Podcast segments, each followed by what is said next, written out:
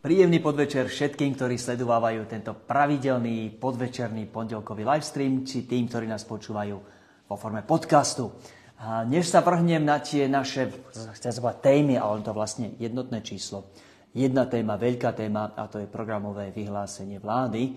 Ale ešte predtým, než sa na ňo vrhnem, poprosím o spätnú väzbu, či nám funguje obraz aj zvuk. Ako vidíte, som dnes v trošku iných podmienkach ako vždy, pretože sme mali eh, dosť dlho trvajúce stretnutie tu na centrále, tak vysielam z centrály s trošku inou technikou ako zvyčajne, ale vidím už prvé páčiky, čiže beriem to tak, že zvuk aj obraz nám fungujú fajn a tým pádom a môžeme ísť rovno na tú hlavnú tému a to je samozrejme programové vyhlásenie vlády.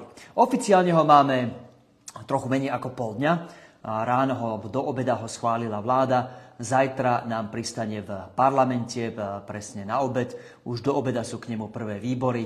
Takže také tie prvé headliny, že čo si o tom myslia jednotlivé výbory, čakajte už niekedy do obeda medzi 10. a 11. Tá samotná debata k nemu potrvá podľa mňa kľudne, ak nie do neskorej noci v, v útorok, tak kľudne potrvá podľa mňa až, až do stredy či štvrtka. Takže samotné schválenie, ktoré vzhľadom na väčšinu, ktorú koalícia v tejto vláde má, asi nie je veľmi otázne, ale samotná debata bude prebiehať a zúriť najbližšie dni. Nuž, a teraz krátko, že čo je v, čo je v ňom a aký je teda postoj nech sa povedať, progresívneho Slovenska, lebo dnes sa chcem držať hlavne tých tém, ktorých som najviac doma a tými sú samozrejme témy obranej zahraničnej politiky Ukrajiny a aj tak trochu to sa dotknem európskej politiky. Takže čo je to, čo je to zač, tento dokument, aké čudo, čo v ňom je, čo je to, je to celé zlé, celé dobré, alebo niečo medzi tým. A asi, že krátka odpoveď je, že, že nie je úplne bez uh, niektorých pozitív, napríklad v časti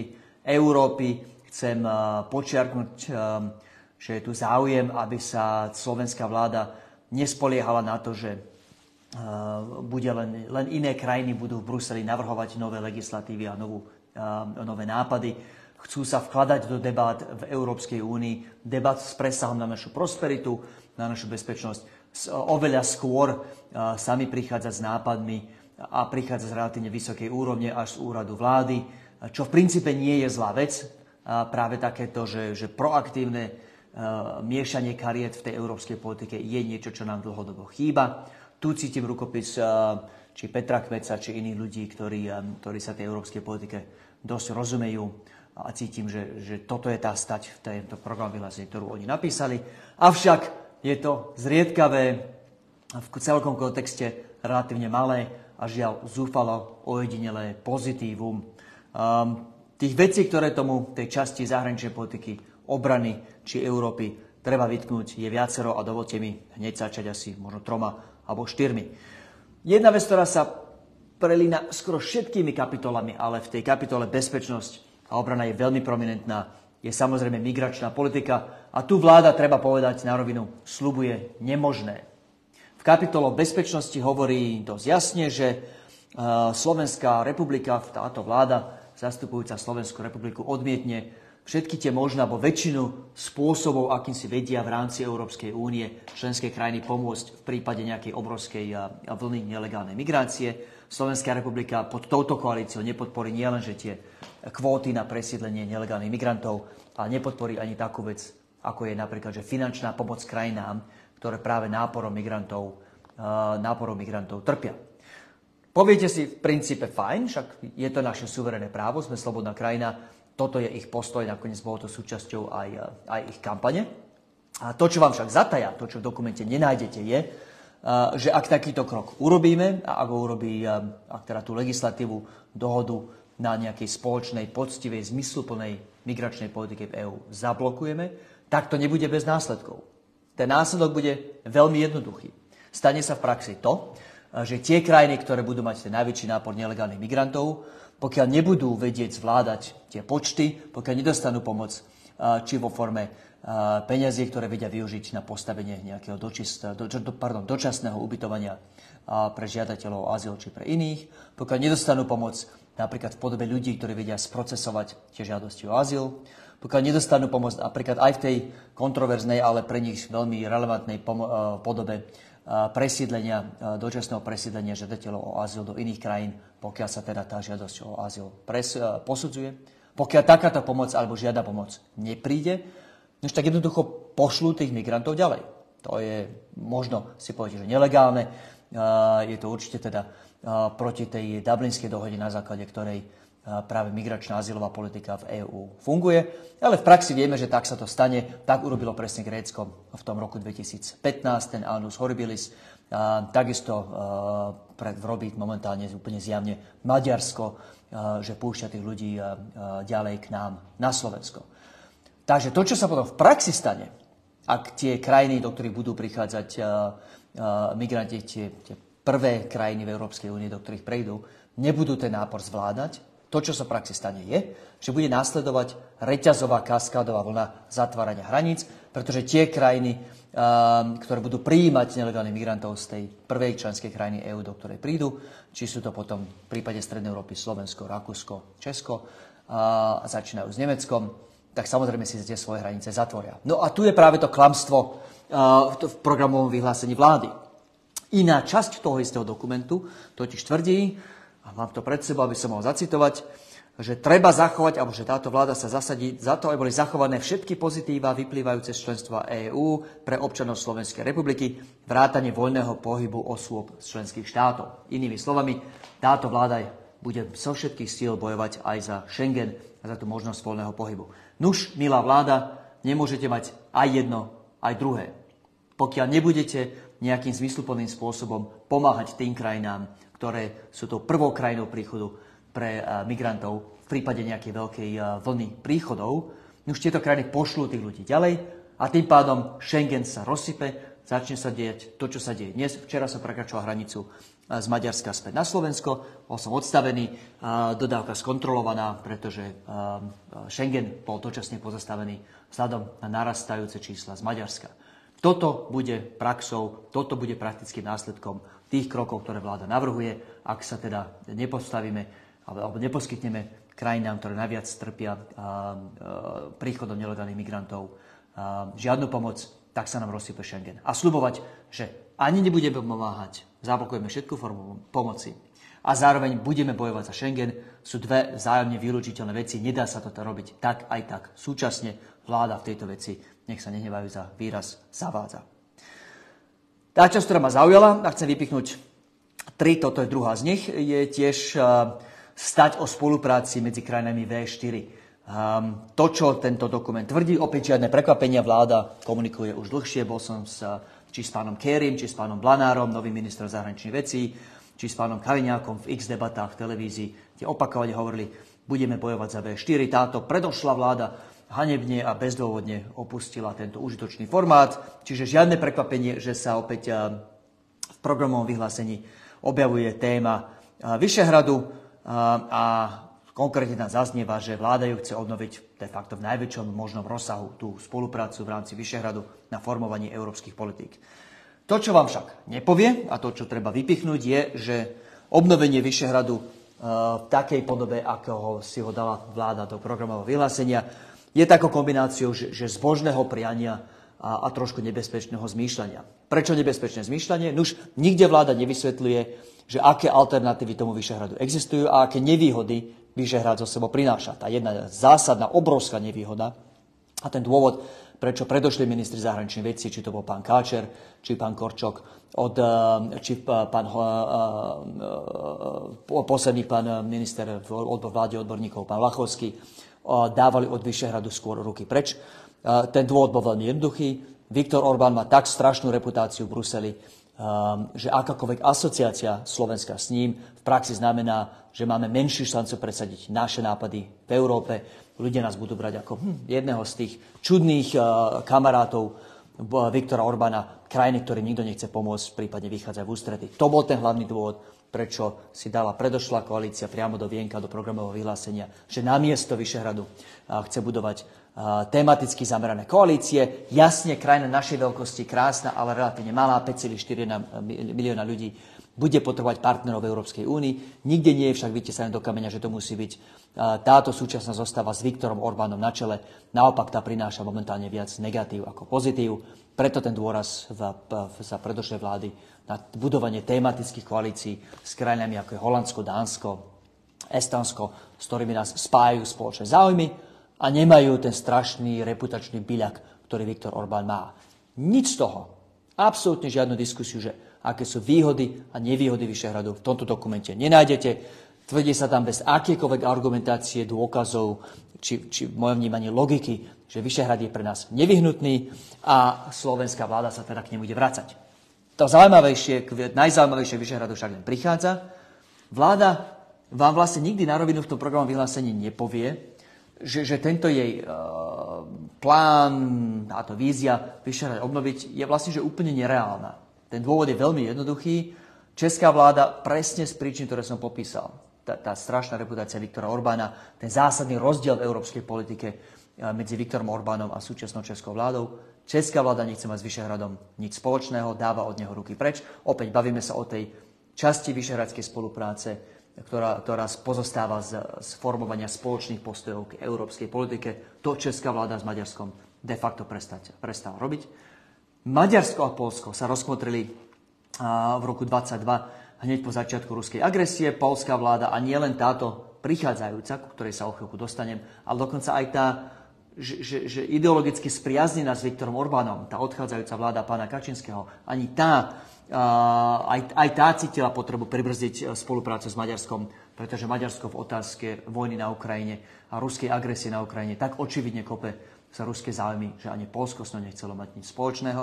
Čiže táto vláda si môže dávať do vienka, koľko chce obnovu Vyšehradu, ale faktom je, že česká vláda sa s nej de facto vyčekovala a prichádzajúca poľská vláda sa úplne jasne, cieľene, explicitne vo svojich deklaráciách chce dištancovať od Orbána. Ten dokument, program vyhlásenia ani, ani nepopiera, že, že, že ten ich, tá ich vízia obnovenia európskej spolupráce medzi krajinami na V4 pokrivkáva, ale, ale riešia to takým strašne kúzelným spôsobom. Je to taká, taká citácia, že, že rozdielne pohľady účastníkov vyšehradského formátu na vojnový konflikt na Ukrajine by nemali ohrozovať historicky vynikajúce vzájomné priateľské vzťahy. Nuž, milí autory programov vyhlásenia vlády, možno by nemali, ale, ale je to tak proste, nič s tým neurobíte, tie krajiny sú rozkmotrené a takýmto zbožným prianím, takým tým pračudesným prosíkaním, vzývaním ostatných krajín, aby sa do Vyšehradu zapojili, nezmeníte nič na fakte, že ak aj teda európsku koordináciu v rámci V4 otvoríte, budete tam sedieť sami v miestnosti s Viktorom Orbánom, súčasná česká vláda, ani tá prichádzajúca poľská vláda s Viktorom Orbánom nechcú mať nič spoločného. A tá tretia vec, ku ktorej sa chcem dostať, je Rusko a Ukrajina. To, čo úplne na prvý pohľad bije do očí keď čítate tú zahranično-politickú, európsku a obranú časť v dokumente, je totálna absencia slova Rusko. Ani cek o tom, že Rusko je pôvodcom agresie voči Ukrajine, ani cek o tom, že ruská agresia zabila už teraz 10 tisíce nielen ukrajinských, ale aj, aj, aj, aj ruských, hlavne vojakov, ale na ukrajinskej strane aj civilistov.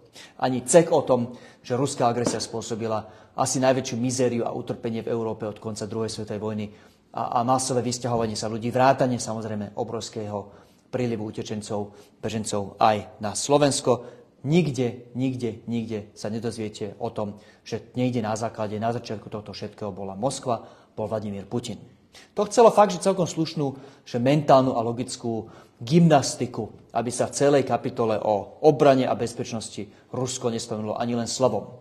Že v čase najväčšej krízy v Európe od konca druhej svetovej vojny, sa nikde neobjavuje, že také niečo sa deje v našom susedstve. Ak aj áno, tak je to spomenuté v kontexte, že, že vojna na Ukrajine, alebo ako to hovoria, čítam si to, aby som im nekrivdil, vojnový konflikt na Ukrajine. Ako keby sa ten konflikt len tak nejak že stal. Ukrajine sa nejak prihodil sám o seba, bum, išla po ulici a zrazu vojna. Um, to, čo sa snažia podsudujúť samozrejme autory tohto dokumentu, je, je úplne jednoduché, že, že Rusko vlastne za súčasnú situáciu nemôže, Ukrajina si za ňu môže nejakým spôsobom, hlavne sama a ak, ak nie sama, tak radšej sa nebame o tom, kto tým vinníkom bol. A v praxi to potom vedie k dosť šialeným záverom. To nie je len, že, proste, že ideologický úlet, ktorého sa v tomto dokumente dopustili a, a, a, prekrútenie histórie. Tu nie je ani, ani cek o tom napríklad, že, um, že už dávno pred agresiou Ukrajiny, uh, pred útokom na Ukrajinu, Vladimír Putin písal články o tom, ako Ukrajina nemá právo existovať ako samostatný štát. Nič z toho sa to nedočítate. A tým, že tú úlohu Ruska účelovo vynechali, tak vlastne um, vedie ich to takým záverom, že napríklad uh, prioritou pre ozbrojené sily a pre budovanie a nakvizíciu techniky, nakupovanie techniky a modernizáciu ozbrojených síl by mala byť popri už nejakým nemenovaným regionálnym vojnám, čo opäť nechcú použiť slovo Rusko, ale v podstate o tomto scenári hovoria, by mala byť hlavne migrácia. Takže oni v praxi idú zmeniť to, že e, táto krajina sa úplne múdro a správne od začiatku ruskej agresie v modernizácii ozbrojených síl sústredí práve na tú možnosť, že aj my raz sa možno budeme musieť za obranu vlastného teritoria proti takémuto nepriateľovi postaviť. To bolo to hlavné a logicky, že úplne jasné ten jasný dôvod alebo ten jasný cieľ modernizácie ozbrojených síl posledných niekoľko rokov. Vzhľadom na to, čo sa stalo Ukrajine hneď vedľa nás, je to úplne jasný logický cieľ, na čo sa majú naše ozbrojené síly zameriavať. Nie, táto vláda to vidí inak. Tým, že Rusko z celého dokumentu a zo svojho zmýšľania o obrane de facto vynechali, tak si dávajú teraz do vienka, že, že modernizácia ozbrojených síl by mala byť venovaná áno nejakým nešpecifikovaným, lebo to nechce vysloviť regionálnym konfliktom, ale oveľa viac času, priestoru a pozornosti sa venuje otázke migrácie. No tak v praxi ten následok, a teraz hovorím ako niekto, kto pracoval aj v rezorte obrany, aj zastupoval Slovensko v NATO, v praxi ten následok bude, že už relatívne obmedzené financie, ktoré na modernizáciu k dispozícii sú, budú teraz roztrieštené medzi viacero priorít. Pokiaľ teda platí, že nič nie je priorita, alebo že máte navzájom vylúčiteľné priority, tak je prakticky isté, že ani jednu z nich neurobíte správne. Niektoré tie veci, niektorá tá technika, niektorá tá výzbroj, ktorú potrebujete v ozbrojených silách na zvládnutie napríklad migračných víziev, je áno tá istá totožná s tým, čo potrebujete na obranu proti prípadnej agresii. Napríklad drony sem patria, ale drvivá väčšina a hlavne tie najťažšie a naj, finančne najnáročnejšie a najdrahšie formy techniky, ktoré potrebujete na obranu proti agresii, nemajú nič spoločné s, s ochranou, proti, ochranou našej hranice proti nelegálnym migrantom. To sú veci ako bojové vrtulníky či tanky.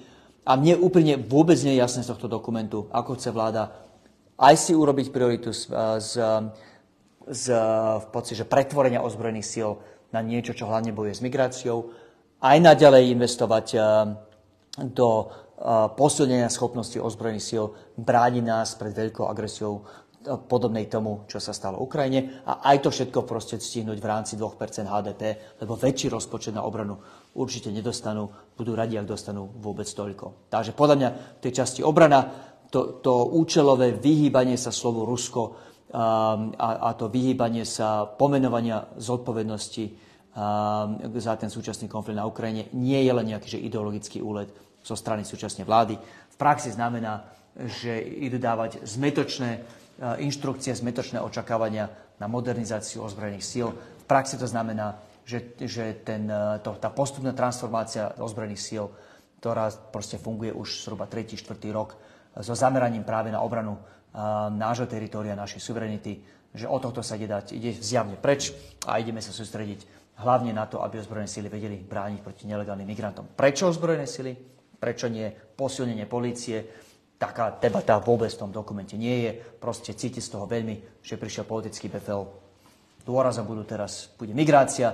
Nehovorme veľa o tých uh, scenároch, lebo to znamená nejakým spôsobom implikovať Rusko a to sa nemôže, to táto vláda nemá rada. Dobre, toľko zhruba za mňa.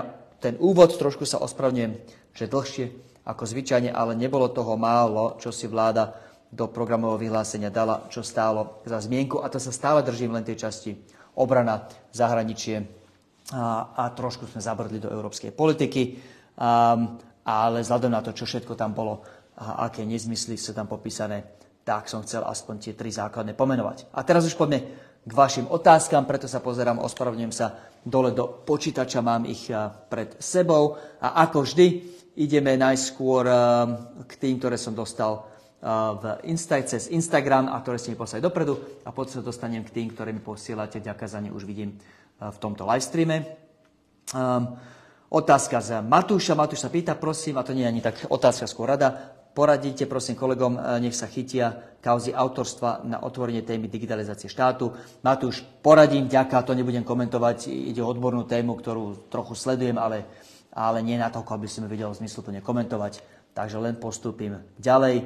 Um, a mimochodom, nie je vás veľa, ktorí, ktorí navrhujete aj prípadné iniciatívy, zmeny v, v tých častiach politiky, ktorým sa ja osobne nevenujem, ale Matúš otvára zaujímavú možnosť, pokiaľ sú veci mimo zahraničnej politiky, mimo obrany, mimo európskych tém, o ktorých sa väčšinu času v tomto live streame bavíme, ktoré viem otvoriť s mojimi kolegami v PSK. Kľudne využite túto možnosť a ja to rád postúpim. Okay? Dobre, uh, Lukáš píše, ako čítať vetu v programovom vyhlásení vlády, ktorej, ktorá znie, Vláda zváži možnosti zmeny dislokácie lietadiel F-16 zo základne Sliač na základne Kuchyňa. Lukáš, dobrá otázka. Tu treba vnímať kontexte prestrovky medzi ministrom obrany Kaliňákom a jeho predchodcom pánom Naďom.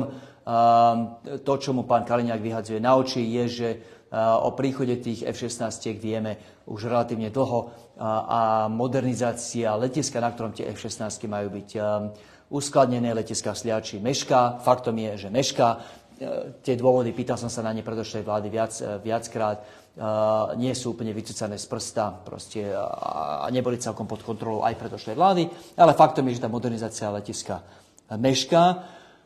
To, čo vám pán Kaliňák nepovie, je, že on účelovo mieša dva rôzne problémy. Jedna je, že meškajú, že tie F-16, keď prídu na Slovensku, opäť potrebujú niekde byť garážované alebo potrebuje nejaký poctivý hangár, ktorý v tomto štádiu vláda nestia stáva tak rýchlo, ako by ho stihla postaviť. Ale zároveň pán Kaliňák kritizuje, toto je už, už, už, už od neho dosť odvážne, kritizuje predošlú vládu za to, že tie F-16, tie stíhačky, ktoré sme si objednali, prichádzajú neskoro.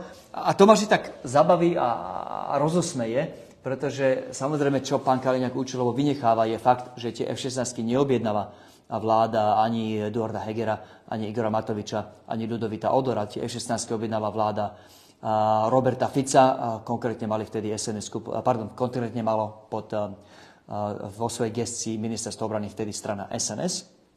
Tie F-16 boli objednané takým spôsobom, že vláda prišla k moci, to bola tretia Ficová a zrušila už celku rozbehnutú a v podstate preddohodnutú možnosť leasingu švédskych stíhačiek Gripen, ktoré boli k dispozícii do pár rokov. Nie SNSK ich zrušila, tento plán zrušila, nakúpila F-16 od paradoxne nimi nenávidených Američanov a nakúpila ich s plným vedomím, že dodávke tých F-16 potrvá oveľa dlhšie, ako by potrvala dodávka, alebo ako by potrebovalo dodanie tých stíhačiek Gripen, tých švédskych, ktoré už boli vtedy preddebatované. Čiže bola to vláda Smeru a konkrétne strana SNS, jej koaličný partner, ktorí oddialili možnosť modernizácie vzdušných síl Slovenskej republiky o niekoľko dlhých rokov. A aby to bolo dokonalé, tak pri písaní tej zmluvy, ktorými nakúpili tie stíhačky F-16 od Američanov, tam zjavne nevpísali nič, ktorým by sa americká strana musela zaviazať nejakej či kompenzácii, či poskytnutiu náhradných lietadiel v prípade, že nestihajú vyrábať tie, ktoré vyrábajú priamo pre nás. Um, takže pán Kaliňák kritizuje predošlú vládu za to, že tu F-16 nie sú, hoci rozhodnutie a tým pádom, že nemáme vlastné, to tam je tiež kritizované, že nemáme vlastné prostriedky na ochranu nášho vlastného neba. To, čo vám nepovie, je, že dôvod, prečo ich stále nemáme, sú hlavne predošla vláda Smeru, pretože opäť tým zrušením nákupu alebo leasingu F Gripenov a prechodom na F-16 zagarantovala, že tie F-16, pardon, že slovenské MIGy nebudú mať náhradu minimálne na nejakých ďalších 10 rokov a, a zároveň opäť nenechali si tam žiadnu záruku alebo žiadnu poistku pre prípad, že americký dodávateľ bude meškať, akože aj mešká. A, takže je to od pána Kalňaka veľmi ironické, že toto hodil na predošlú vládu, a, keď a, fakt, že momentálne máme svoje, a, svoj vzdušný priestor chránený hlavne teda spojnickými stíhačkami, českými, polskými a maďarskými, a, že, že nemáme vlastne stíhačky, to je niečo, čo má na krku hlavne, hlavne vláda Smeru a SNS ešte z toho predchádzajúceho dve volebné obdobia dozadu. Ľubomír píše, pri súčasnej vláde Slovenskej republiky pravdepodobne nebude problém s príchodom migrantov, ale skôr s exitom intelektuálov a mladých. Ja, Ľubomír, úplne súhlasím. Um, samozrejme, toto je druhá vec, ktorú sa nedočítate v programovom vyhlásení vlády, a, ale pri našej, nielen pri tých migračných trendoch, fakt, že nám odchádza v podstate, že tých uh, zhruba 20% najtalentovanejších stredoškolákov a bohužiaľ nadpolovičná väčšina z nich sa nikdy nevráti plus fakt, že sa nás jednoducho rodí menej, a znamená, že my budeme potrebovať od niekiaľ pracovnú silu, ktorú momentálne nemáme odkiaľ inak sobrať a ako proste nejakou, nejakou riadenou migráciou, čo sa v praxi už teraz deje. Veď kto asi robí v tých veľkých automobilkách, um, sami viete, že sú to často občania či Srbska, či Ukrajiny. Um, a je paradoxné, že namiesto toho, aby riešila jeden závažný problém ekonomický, ktorý máme, um, a to je práve absencia pracovnej sily, hlavne kvalifikovanej pracovnej sily, uh, tak táto vláda straší migrantami, hoci Lubomír úplne súhlasím, oveľa väčší problém nie sú príchody ľudí, oveľa väčší problém sú odchody ľudí a o tom sa dočítate v programu vyhlásení veľmi, veľmi málo. Lukáš sa pýta, hovorí, či ľudia vôbec vedia, čo majú v programovom, táto vláda, čo má v programovom vyhlásení napísané. Na druhej strane nechcú Ukrajine pomôcť brániť sa, ale súčasne chcú podporovať územnú celistvosť Ukrajiny. Krásne hovoríte, Lukáš, tomto je tiež čisté pokrytectvo tejto vlády. Pán Fico, pán Blanár iní majú plné z ústa mieru na Ukrajine a, a hovoria vám, ako podporujú okamžité zastavenie bojov, čo v praxi, povedzme si, na rovinu znamená, že Ukrajina sa zdá možnosti získať späť územia, ktoré legálne podľa všetkých zákonov platia, patria. Pardon. A zároveň ten istý dokument programového vyhlásenia vlády hovorí, že Slovensko rešpektuje územnú celistvosť vlády, a pardon, Ukrajiny, ktorú, ktorú jej jasne dávajú medzinárodné zákony. Nuž opäť páni zo Smeru hlasu a SNS, vyberte sa, ktoré z tých dvoch chcete, lebo nemôžete mať naraz jedno aj druhé. Pokiaľ platí, platia medzinárodné zákony, pokiaľ platí, že Ukrajina má nárok na to, aby jej teritorium, medzinárodné uznané teritorium, bolo pod jej kontrolou, pokiaľ platí, že nesmieme dopustiť aby si tu väčší štát Rusko jednoducho odtrhol kúsok toho menšieho Ukrajiny, len preto, že nesúhlasí s jej so zahraničnou politikou toho suseda. A toto všetko sú pre Slovensko dôležité veci, sú zakotvené priamo v medzinárodných zákonoch. Pokiaľ toto všetko platí, tak Ukrajina musí zároveň mať právo brániť sa, keď sú tieto zákony porušené. A vy nemôžete, logika nepustí, uprieť Ukrajine prostriedky na jej vlastnú obranu, nemôžete jej de facto uprieť právo brániť sa tým, že vyzývate na okamžite zastavenie bojov, či v praxi aj, aj obrany, ktorú, americkí, pardon, ktorú ukrajinskí vojaci momentálne vedú na vlastnom území. A nemôžete vyzvať na toto a súčasne tvrdiť, že Ukrajina má právo na svoju územnú celistvosť. Nož ako si má to právo asi vydobiť inak ako tak, že sa proste postaví ruským agresorom na odpor. Toto sa samozrejme v programu vyhlásení nikde, nikde nedočítate. Je to zo strany tejto vlády čisté pokrytectvo. Komentár nemám tu napísané od koho, ale no prečítam, že v tomto programu vyhlásení chcú vláda klásť špeciálny dôraz na využitie potenciálu vysoko kvalifikovaných občanov Ukrajiny žijúcich dočasne na Slovensku. Um, čo je irónia, áno, presne ako som popísal, uh, našim problémom uh, na Slovensku nie je reálne uh, veľký príchod, veľké, obrovské počty migrantov, sme, azyl, pardon, sme tranzitnou krajinou pre väčšinu ľudí. Ľudia cez nás prechádzajú a chcú ísť ďalej na západ. V našom záujme by malo byť nie investovať milióny a milióny, možno miliardy do ozbrojených síl, aby sme zastavili migráciu migrantov, ktorí chcú len ísť ďalej na západ a nechcú vlastne na Slovensku zostať. Našou prioritou by malo byť úplne pritiahnuť ľudí. A ak teda nevieme si udržať našich najtalentovanejších stredoškolákov a vysokoškolákov na Slovensku, tak to znamená pritiahnuť ľudí z mimo hraníc Slovenskej republiky a udržať si ich tu, lebo to dobre pre našu ekonomiku. Nič z toho sa samozrejme v program vyhlásení nedočítate, naopak oveľa viac priestoru je venované strašeniu nelegálnou migráciou. Zuzana píše, a to už je len pozdrav, ďakujem zo Spojeného kráľovstva, aby sme v PSK naďalej pracovali a Zuzane odkazujem, určite budeme, opäť týmto môžeme aj skončiť, lebo to bol môj posledný postreh. Tá debata k programovom vyhláseniu vlády začína na ostro. Zajtra už niekedy 10.20 ehm, sú prvé výbory, zahraničný výbor tomu zasadá už 10.20 eh, ráno. Potom bude nasledovať tá krátka schôdza k odvolávaniu pána Blahu z iniciatívy KDH, ktorú sme samozrejme podporili. Tá žiaľ asi neprejde, predpokladám, že koaliční poslanci nezahlasujú za program a tým pádom túto schôdzu de facto zablokujú, čiže reálne sa schôdza o programom vyhlásení vlády začne niekedy zajtra po obede. Ja som sa dnes venoval extenzívne a detálne tej časti o európskej zahraničnej obranej politike a zajtra budete od nás všetkých v PSK počuť, čo všetko v tom programovom vyhlásení sedí a čo v ňom nesedí, s dôrazom na to druhé, lebo toho druhého je žiaľ oveľa viac. Či je to v otázke ich ekonomických rozhodnutí, nákladov, ktoré zakrývajú, fabulujú, maskujú, prípadne o nich vyslovene klamu. Čo tam nesedí v otázke kultúry, tam je toho neuveriteľne veľa. A to, čo tam je, to je skôr strašidelné. A k tomu sa rád potom povenujeme v ďalšom live streame, možno takto o pondelok, o týždeň v pondelok. Ale zatiaľ ďakujem za vašu pozornosť. Dnes sme sa dotkli tých zahraničných, európskych a obranných tém v PVVčku. Zajtra naživo parlamente k tým všetkým ostatným a rád sa k ním potom vrátim aj takto presne o týždeň. Ďakujem vám za pozornosť a prajem zatiaľ príjemný večer.